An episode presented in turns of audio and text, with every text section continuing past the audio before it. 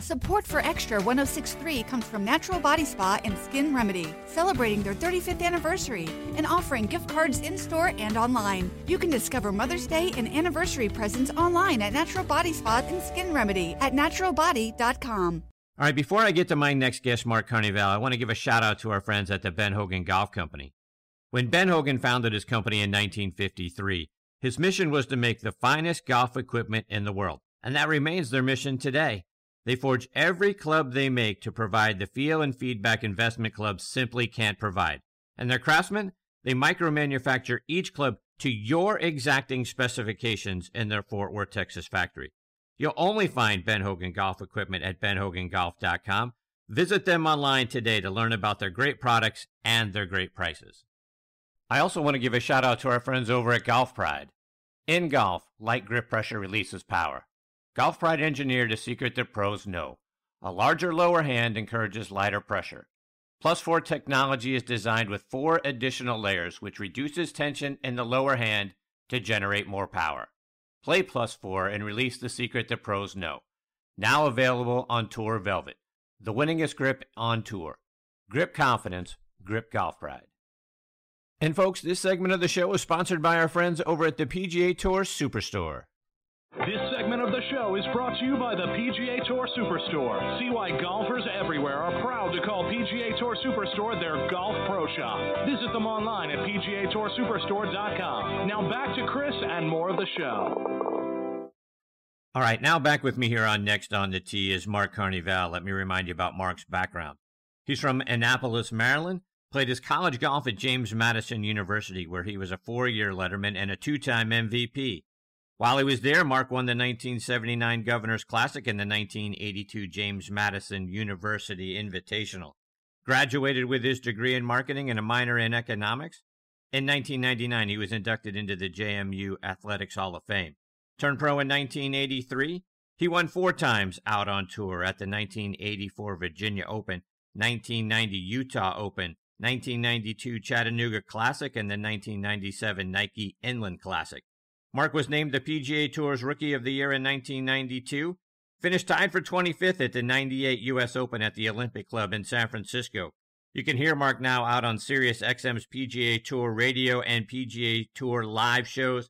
He's easily one of the all-time great golf analysts and on-course broadcasters, and I'm very honored he is back with me again tonight here on Next on the Tee. Hey, Mark, thanks for coming back on the show. Chris, how you doing? I'm not going to throw you under the bus like Tom did, so it's all good. I appreciate you, Mark. I'm doing great, Chris. Glad to be with you. Mark, I was kind of curious. Was being back in San Francisco for a major this past weekend, did it bring back memories of that U.S. Open you played in at the Olympic Club? Oh, sure it did. It's always, it's great golf in the San Francisco area, and I've not only been fortunate enough to play the Olympic Club, I've been fortunate enough to play Harding Park, San Francisco Golf Club, Lake Merced, and a number of other places in the area. So, it's always great. That's a long time ago, though, Chris. It's good memories. There's some bad memories about it, but it's great. It's always great to be able to call golf and talk about an area that you have fond memories of, so I don't hold any hard feelings about it.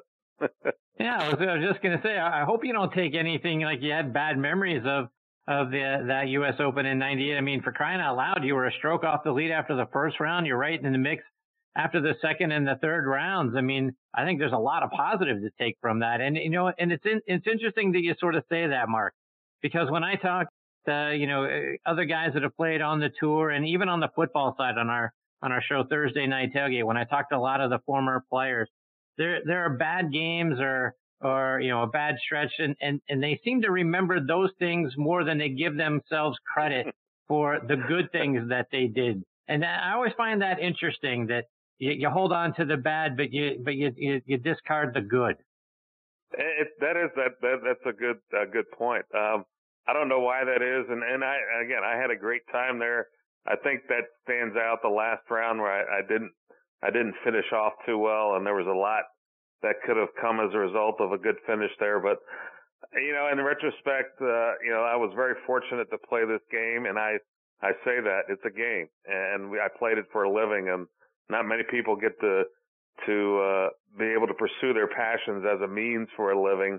And I was very fortunate, but I'm a lot older now, Chris. So I'm a lot more easy. I think I'm easier on myself and easier on the path that I took as well. Mark, I want to get your thoughts on this past weekend's PGA Championship, and what an exciting Sunday it was. Why don't you get your thoughts? What did you think about what you saw? It was unbelievable, Chris. Even all week, watching there and seeing all the names of the players that we've become so accustomed to see, successful, be right there as we not only through Thursday, but Friday and Saturday and, of course, Sunday, with so many great stories and a lot of opportunity for a lot of players. Harding Park, I think, is really a really good golf course, and it tests you.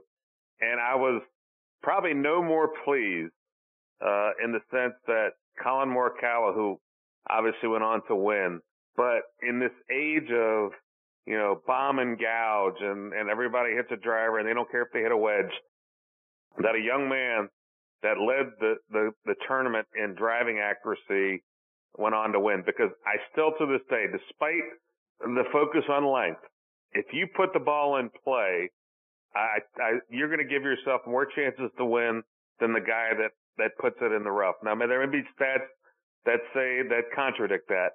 But at the end of the day, if you can do that, like Colin Morikawa did, I think you're going to win more often than not.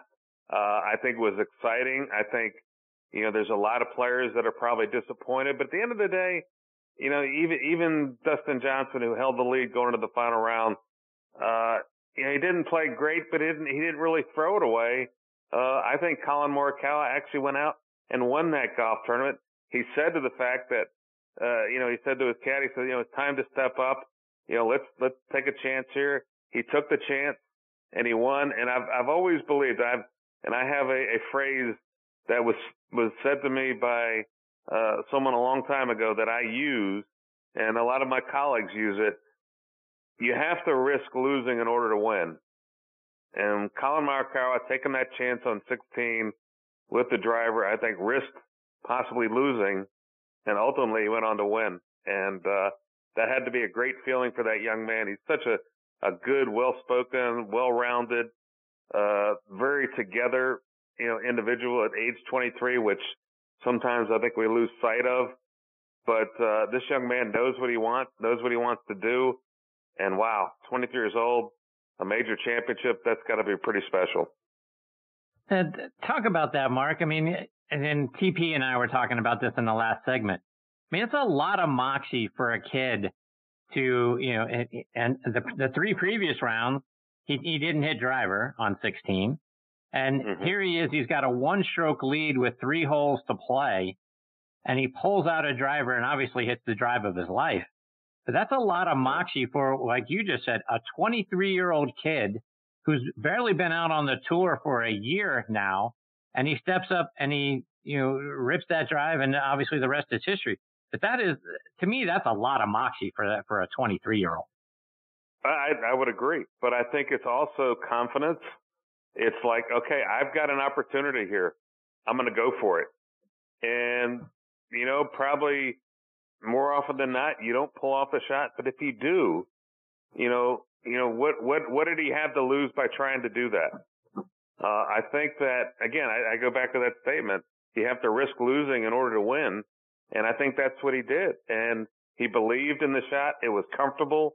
The numbers worked out. I think there was a conversation I heard a conversation he and his caddy, and, he just told his caddy, I like this. This is what I want to do. And he went with it and he committed to it. And look, he could have not pulled off the shot, but he did.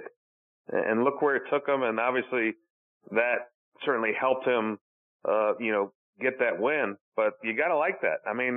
I think a lot of times when people follow this game and follow golfers, it looks like, at least in my opinion, from the broadcast side and from when I played, the players don't look like they're enjoying it. They look like they're just out there and they're going through the motions. And if they win, great. If they don't, fine. It's It's about finishing and FedEx Cup points and money, whatever. This young man wanted to win a title, and he went out and did that. And I think that's that may be more impressive than anything. And Mark, going back to a point you mentioned a moment ago, and Tom and I also talked about this as well, but Colin averaged 290 yards for the weekend or for the week, the four rounds off the tee. Bryson, about 318. So does this sort of give the guys that aren't the bombers, and maybe it's just in majors, I don't know. I mean, I want to get your insights on it, but does this sort of open it back up to, because I think the tour had sort of become, like you mentioned a moment ago, the bomb and gouge, right? It's Phil hitting bombs. It's all those guys trying to get it out there just as far as they possibly can. And if it's in the rough, no big deal, because I'm going to have a short iron into the green.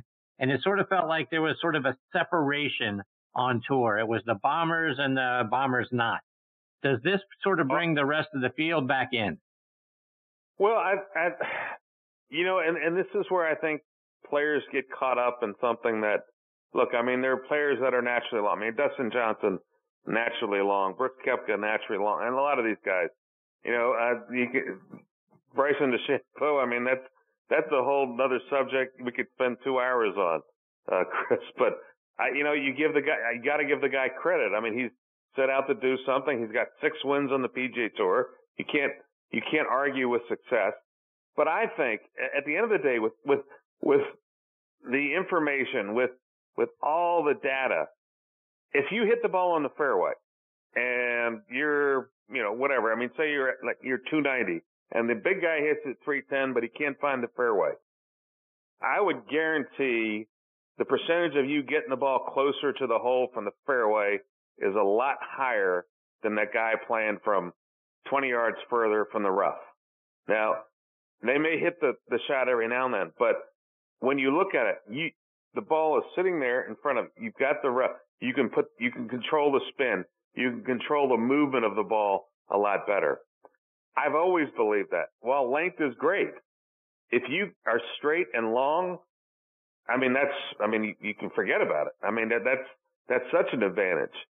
But I still believe, unless you're just, really short, which most of these players are not these days, if you put the ball in fairway, I would take the guy that puts in the fairway more often than not to win golf tournaments. And I would focus on it. I mean, if I'm a guy that is normally a straight player, yeah, you may try to get some distance, but at the same time, you can't get enamored with the distance, because at the end of the day, I think you're going to be able to control the golf ball much better from the fairway than you would ever think of in the rough.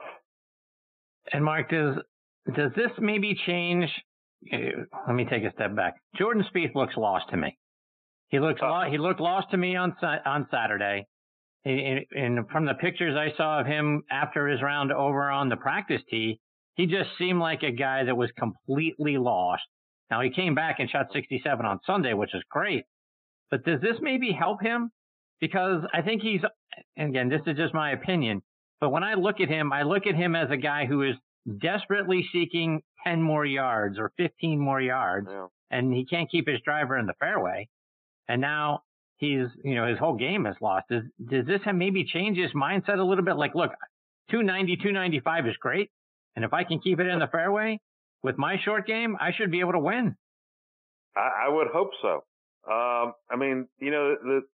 Jordan is such a nice young man, and he's smart, and he's probably, he's not as gifted as some of these players, but he's gifted more with the mental side of the game.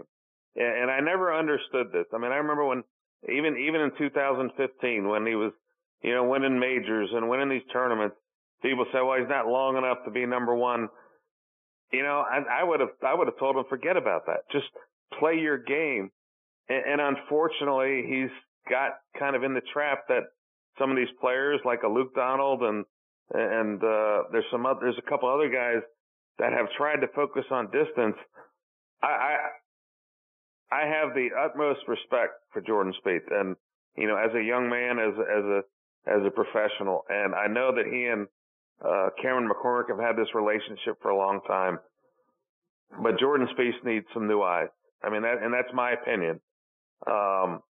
I think he just, you know, like you said, I would just tell him, Jordan, just play, because he plays the game maybe better than anybody. You know, he's got the short game. There's no situation he can't figure out how to resolve, you know, with his game. And he has gotten to a point where, as you said, and I would agree, he looks lost out there. And it's sad, because I have no doubt he can still be competitive and win.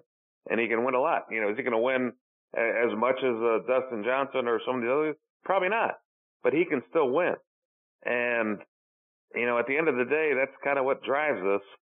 But I that's something that in a lot of ways bothers me, because, you know, he got to the PGA Tour playing a particular way, and that's the way, and he's tried to change it. Now, we all try to get better, no doubt, but he changed basically his technique, his philosophy on how to play the game, and obviously it's hurt him. Mark, I want to switch gears a little bit. I want to get your thoughts on the lack of fans.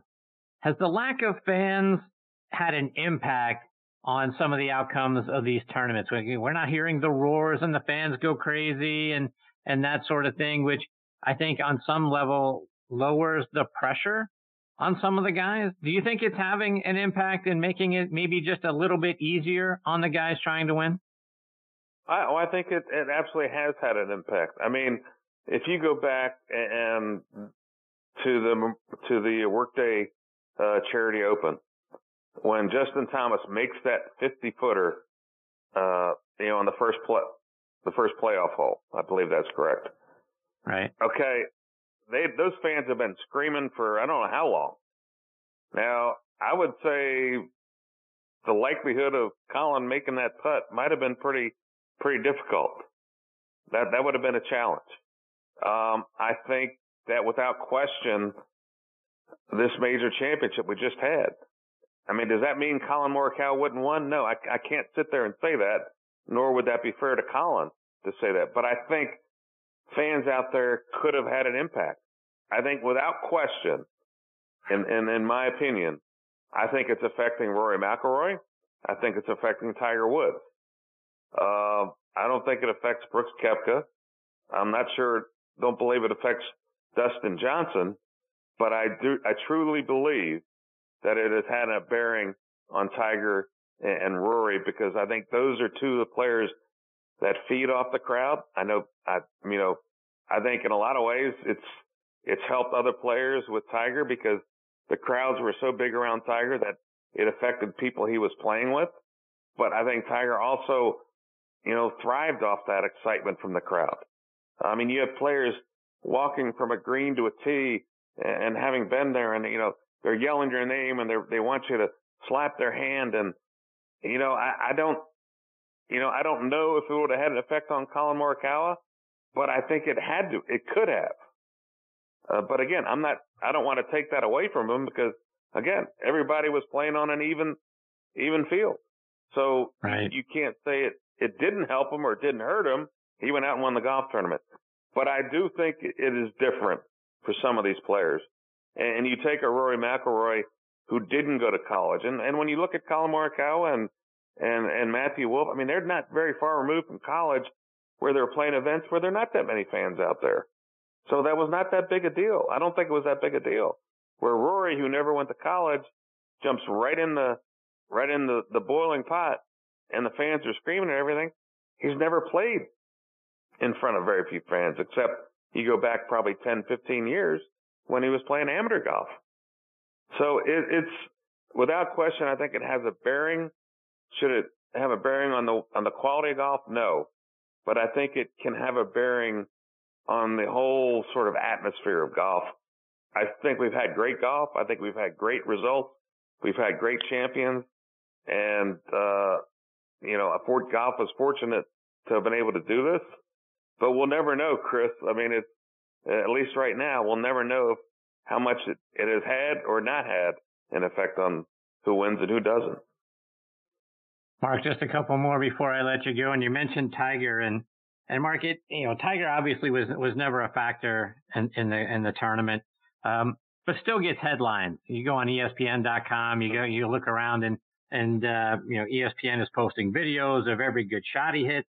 And at times it feels like whether it's sports media or just the game in general is very Tiger centric. Even when he's not, there's still a story about Tiger. Is the game, or is the media too focused on Tiger instead of, like you mentioned, we got so many great young players that have just, you know, kind of burst onto the scene, yet it feels like at times we can't let go of Tiger. Well, I still believe Tiger moves the needle in golf, Chris. You know, the anticipation. I mean, I still think there's this anticipation and hope, probably from the media side, because when Tiger plays, without question, the ratings go up. But I still believe they think, you know, there's this, we're going to flip this switch and Tiger is going to go back to 2000 and all those years where he won multiple events. I don't see that. I understand in the sense of he still moves the needle, but at the same time, you know, it's you know, in watching him in the two events he has played, and since we've had this shutdown, he while he doesn't look challenged physically in the sense of, I think his back, everything seems fine, there seems to be a lack of energy there to me. You know, he would probably disagree with that, but having watched him a lot, and I don't know. I mean, you know, we don't know what's inside his head.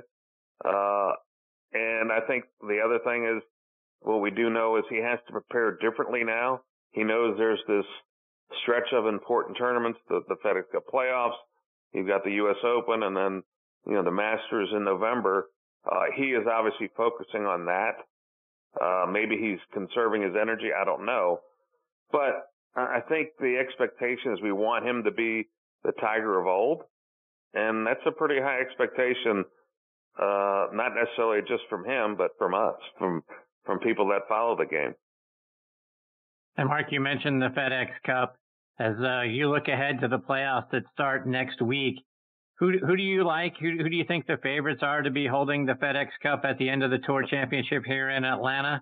And who might be a player or two that might not be inside the top 20 right now that might have an opportunity to get hot and actually make a run? Well, I think you know, I mean, certainly Justin Thomas has played well, and I mean, how could you not think of Colin Morikawa? I mean, he moved up to fifth in the world rankings. I'm not exactly sure where he is in the FedEx Cup points, but, you know, he's won twice this year. Justin, you know, 2 wins. I mean, I think Justin would be the favorite in my mind. Rory, while he is there, has seemed to lost something since we had the shutdown and, you know, just has not performed well. I tell you, the guy that I like that's outside the top 20, is Jason Day. Jason has played 4 events in a row, finishing inside the top 10. You know, he is, you know, split with, as far as, you know, his working with, Colin Swatton, his longtime friend and mentor. I think that's a good thing for Jason. I think Jason kind of needs to find his way. He seems healthy, very talented. I think Jason Day could make a run at this thing. I think he's inside the top 30, but I mean, I think he's a player that I would pay attention to. Mark, before I let you go, remind our listeners, how can they stay up to date? You know, you're one of the all-time great broadcasters and on-course analysts. There's no question about that. Talk about how they can stay up to date with all the great things that you're doing, whether that's listening to you on SiriusXM or following you on social media. Yeah, I'm not a great social media. I'm a little too old for that now, but it's at McRoy92, McRoy92 on Twitter. I don't tweet a lot, but if you send me something, I'll certainly respond to it. Next week, I'll be working for PGA Tour Radio at the Northern Trust. Following week, I'll be working for PGA Tour Live for BMW, and then the following week, I'll be back on PGA Tour Radio for the Tour Championship. After being After not having worked a lot for 4 or 5 months, Chris, I'm happy. I worked 4 weeks in a row. I got 3 weeks in a row starting next week. So it's great to be back involved with the game. I love this game. As I said, it was a game and I played it for a living, and I've had two great jobs. I played it for a living. Now I talk about it for a living, Chris. So I'm very fortunate, but always great to be on your show. Your kind words are more than appreciated. And, you know, without people like you who help spread the game, in many different platforms, from my side, I'm appreciative of what you do. Well, I appreciate that very much, Mark. You're fantastic, my friend. I can't thank you enough for taking time out of your busy schedule to come back and be a part of the show. I hope we're privileged enough to be able to catch up with you again soon before the season ends. Well, anytime, Chris. Don't hesitate. I appreciate you, Mark. Take care, my friend. All the best to you and your family. Stay safe out there. Thank you. See you, Mark. That's a great Mark Carnevale. And again, MCROI92 is his Twitter handle. And I mean it sincerely, folks. And I know that all of you share this as well. When you listen to PGA Tour radio and listen to Mark's call from being out there, you know, whatever group he's following, it's absolutely magical. I mean, the guy is so incredibly talented to be able to take, you know, what he is watching and then paint the picture for all of us when we're listening on the radio. It's a tremendous skill, and Mark is, you know, one of the very best at doing it. He makes listening to golf on SiriusXM infinitely better. So I can't thank him enough for what he does for a living every day for us and painting those pictures, and then obviously for his time coming back and be a part of the show. Hopefully we're privileged to get him back before the season ends. Support for Extra 106.3 comes from Natural Body Spa and Skin Remedy, celebrating their 35th anniversary and offering gift cards in-store and online. You can discover Mother's Day and anniversary presents online at Natural Body Spa and Skin Remedy at naturalbody.com. This morning in North Carolina, wheels are spinning. Determination is winning. A passion is now a thriving business, and it shows no signs of slowing down. How? The power of a conversation, like the one Clint Spiegel had with First Horizon Bank about starting a bike wheel manufacturing facility in Asheville. Now it's not just talk, it's rubber meets road. First Horizon Bank, let's find a way. Go to firsthorizon.com/Clint. First Horizon Bank, member FDIC. The Fan is ready for Brave season. Are you? 3-1 smoked high in the air, deep center field, and heading for the horizon. A home run by Olsen. We're streaming every game of the Braves 2024 season free on the 680 The Fan app. So make sure you download it now and don't miss a pitch of the Braves this season.